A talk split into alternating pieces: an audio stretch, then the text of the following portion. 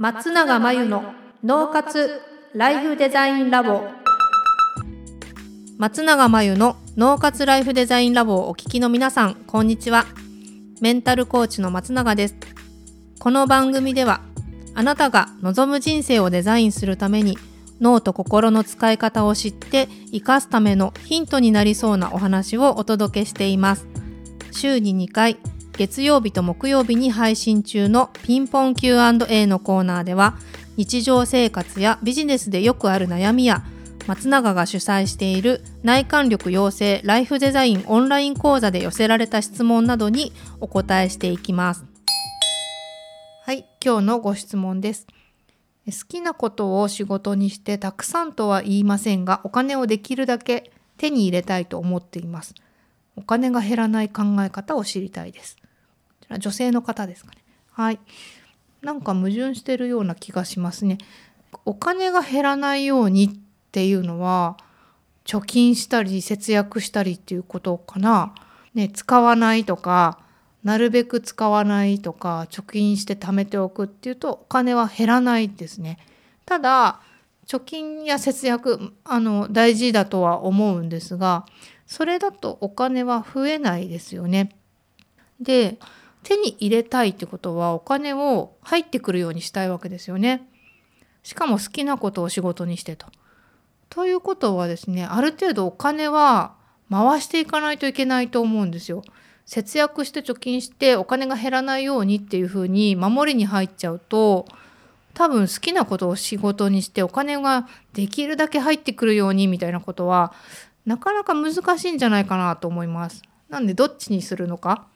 まず決めなきゃいけないですね。で好きなことを仕事にしてできるだけお金を手に入れるっていうんであれば正しいところに投資してそれは、えーと、お金もそうだし時間もそうだし自分の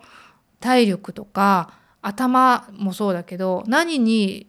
投資するかっていう投資先をしっかり考えなきゃいけないし投資したらそれを必ず身にしなきゃいけない回収しなきゃいけないと思います。で投資したつもりになってもそれが浪費になってないかっていうのもチェックしていく必要があります。浪費になってしまってる投資して回収するぞと思って投資してもそれがね無駄になってしまうようであれば浪費なんですよね。だから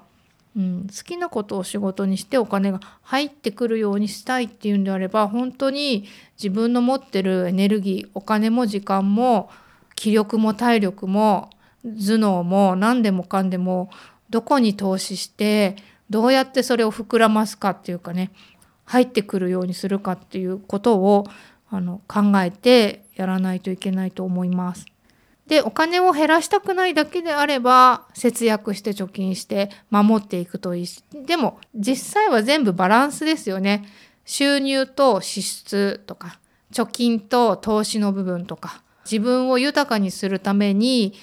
使うお金とあとは我慢しなければいけないところとか全部バランスなのでまずは自分の経済状況がどうなってるのかとかどういう状態にしたいのかとかどうやったらその状態にできるのかとかその辺を計画立ててみるというか現状を把握してみるっていうところから始めるといいんじゃないかなと思います。